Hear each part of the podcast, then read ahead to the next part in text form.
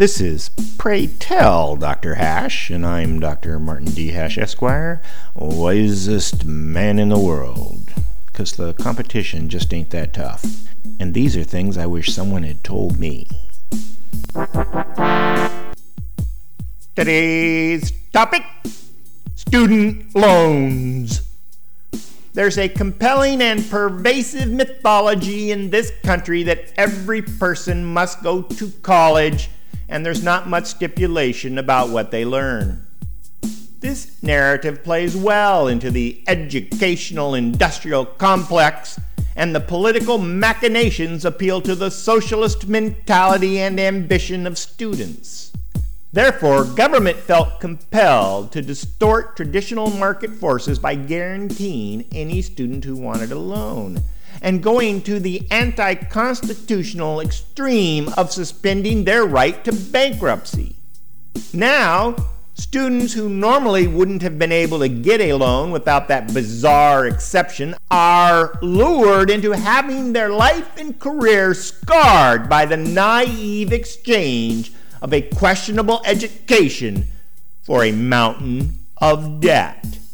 The result is that tuition has gone up 1,100% since 1978, and 40 million students, almost 70% of graduates, owe $1.2 trillion.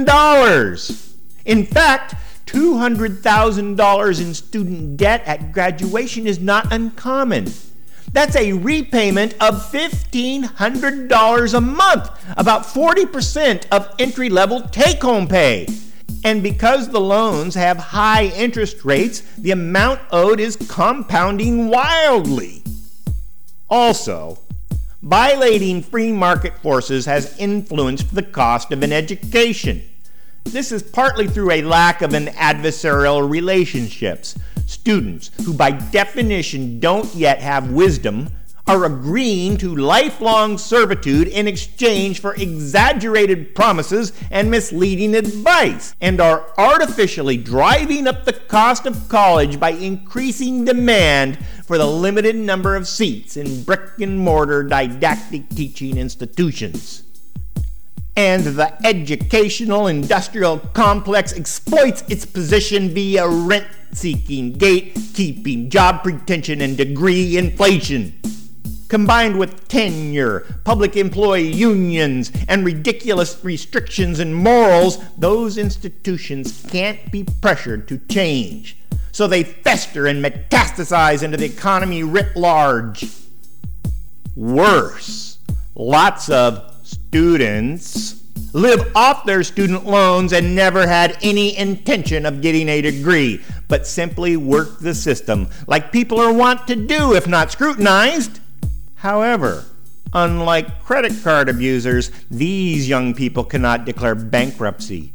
Bankruptcy is in the Constitution for an important reason because fascists use debt as a way to control the masses.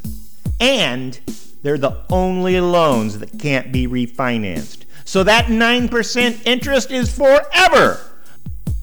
The whole student loan shtick was a cynical ploy to create indentured servants.